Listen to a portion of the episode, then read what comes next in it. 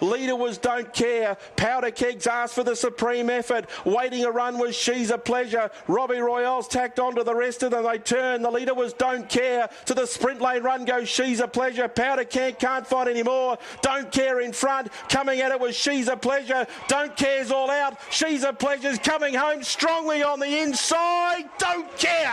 Don't Care won at a short half head and beat She's a Pleasure. And Robbie, that was yesterday at Cobram in the Cobram Trotters Cup, and it was a very narrow margin for Don't Care, but I don't think Shannon O'Sullivan would have cared what the margin was like. She was driving Don't Care yesterday, and it was a huge win for her, and she joins us on Big V Racing this morning. Congratulations, Shannon. Yeah, thank you so much, and yeah, thank you for having me on. I watched your interview on Trots Vision with Rob Alba after the race, and it was an emotional interview. It clearly meant a lot to you. Why was it so meaningful? Oh, just, you know, I love this horse, and I've had a bit to do with him. I used to work for CADA 2 years ago, and I help her out every now and then. And, you know, so I've sort of been there since he's been a 2-year-old. And, you know, you sort of just find a bit of a connection with the horses when you work with them. And he's one, you know, I really clicked with. And I think as well, it's just sort of probably a thing for me, a personal development thing, just driving-wise, you know. These are the horses you sort of aim to drive, and, you know, I've just was completely grateful just to be given an opportunity like this, and I just try to take it with two hands and do the best job I could, and yeah, just to win over the line. I know it wasn't a big margin, but it just honestly meant the world to me, and you know, I don't think I stopped crying after that race for a long while. It just the passion and, you know, the love all around, and just to prove, you know, I'm good enough to do it out there too, I think for myself was a big thing as well. Yeah, and in terms of your young career, what sort of thrill did it give you winning a race like that?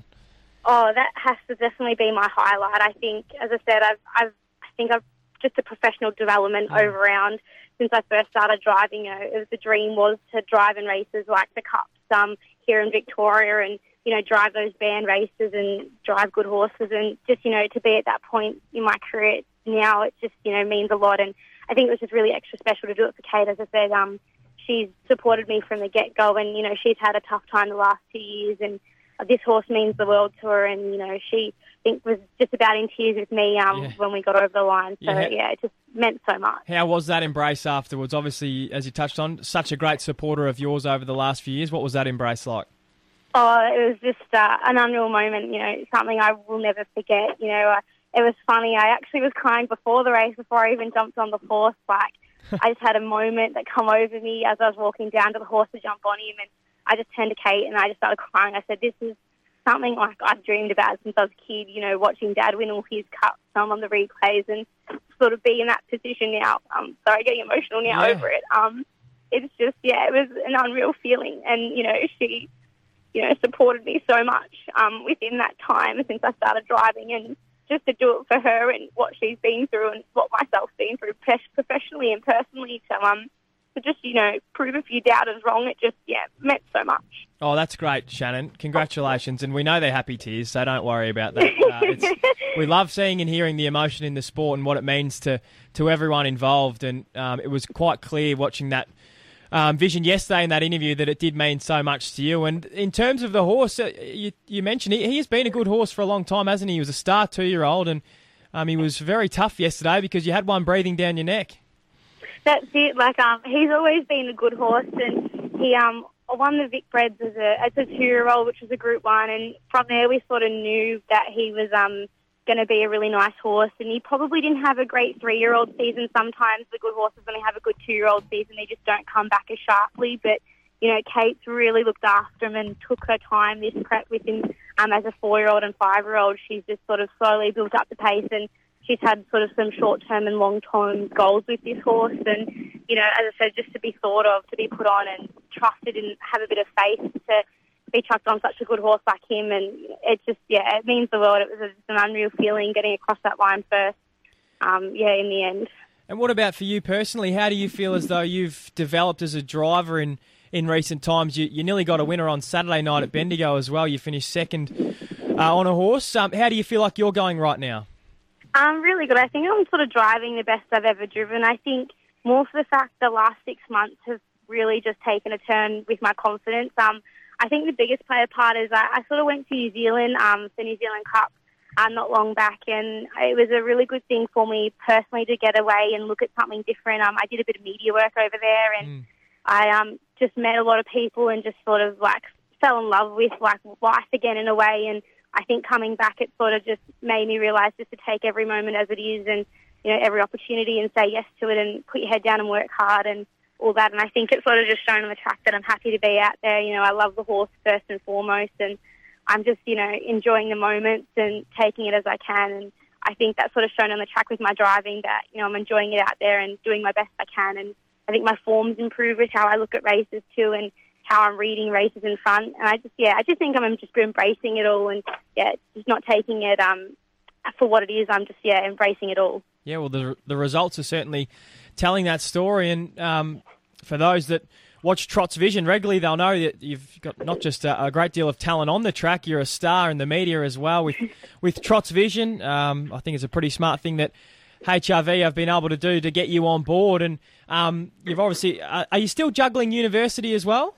I actually just finished last year. I found out I actually graduated just before Inter-Dominion time, so it was an unreal experience to like be working for Inter-Dominions and then find out you've just graduated your degree. So I just finished my degree in exercise science, and I think eventually I'll go on for my masters, but I just decided to take a break and focus on the horses and the media side. As I said, it's really kicked on a little bit, and I've become a bit more popular with it, and I just enjoy it so much. As I said, I've got no background in media, but I think I sort of bring a bit of a rawness to what our sport is. It's like it's so close-knit and a family-orientated sport, and I think I can sort of bring what I can do on the track to the TV, and I think that's what our sport needs. So I'm just really grateful I get that opportunity to present that. Yeah, you've got a few strings to your bow. There's no doubt about that. You've got a degree, you've got experience in the sulky, and doing wonderful things on Trots Vision. In terms of juggling the two, driving and also working on the TV, do you find that difficult? Is it something that you want to continue to pursue, doing more television slots? Yeah. Yeah, no, I definitely do. It's a little bit difficult. It can be very busy. I think this year's been so busy. I'm like averaging around 3 drives per meeting for like 5 days a week. So I'm sort of on the road for most of it. And like sometimes I only get 3 or 4 hours sleep if I have to do a bit of form for the media work too. But that takes quite a bit, and you would understand that. And so I sort of try and juggle what I can. But I like being busy, and I don't like saying no to any opportunity, because I think if you say no, you're going to regret it later on in the finish. And I think you can always learn, even if, you know, the opportunity may not end out how you wanted to, you can always learn something from it. And that's, I think, my main thing. You can never stop learning and, you know, developing as a person either wise. So, yeah, just take it as I can and enjoy it, and just never say no. Yeah, it's a great attitude to have, and you've got some of the very best to learn off there at HRV as well. We'll have Dan Malecki joining us shortly. There's hardly anyone better than the great D Malecki when it comes to television and media. And you head to Yarra Valley this afternoon as well, Shannon, so there's no rest for you. You've got Christmas Babe going around for your dad in the first. He's a $13 chance. She's a $13 chance, and it's a horse you've had a fair bit to do with. What are your thoughts today at Yarra Valley in the opener? I definitely think she's a good place chance. You know, last start she did it tough at board on a smaller track, and they broke the track record, and she was leading just about 20 from the line and just got overtaken, and she come off a distance of like 10 or 20 metres or so. So I think she's sort of fit enough for this race here. She's got a good draw. She's got brilliant gate speed. So I think we'll probably try and get the fun and just play it by there. I think Love Gun's the one to beat, whether it sort of challenges early, we'll have to make a decision out there. But I think she's a really good place chance. She definitely leaves everything on the track. So, yeah, keep an eye on her. All right, that's Christmas Babe in the first. And if you're contemplating a fourth career, Shannon, you've got plenty of time to do that this afternoon at Yarra Valley, because you don't sit in the sulky again until race number 8 when you're driving Kendi's Butterfly. Have you had much of an association with this horse? I've only driven it once, I think. Paul, who trains it, I've had a little bit of association every now and then with him when he needs a driver, and his team's been flying at the moment, had a few winners, so I'm confident jumping on this horse. I think it can run a really good race. Just got to wait to see how the tempo is out there and, yeah, judge the race, how it unfolds in front of you. But, yeah, good chance. I said it's a bit of a long break. I think I'll be on my laptop doing a bit of form and trying to organise the week or so if I can when I get a gap. But, yeah, we'll just go out there and see what happens and unfolds. Good stuff. Shannon, appreciate your time on Big V Racing this morning. Well done over the weekend on what was a really special victory for yourself and also for Kate. So we wish you all the best this afternoon at Yarra Valley, and we look forward to following your career in the years to come. Thank you very much. I really appreciate it. Shannon O'Sullivan joining us there. What a win yesterday for her at Cobram, taking out the Trotters Cup, and it was a very emotional and special victory for her as well. Great to get her on and to get her to share her story with us.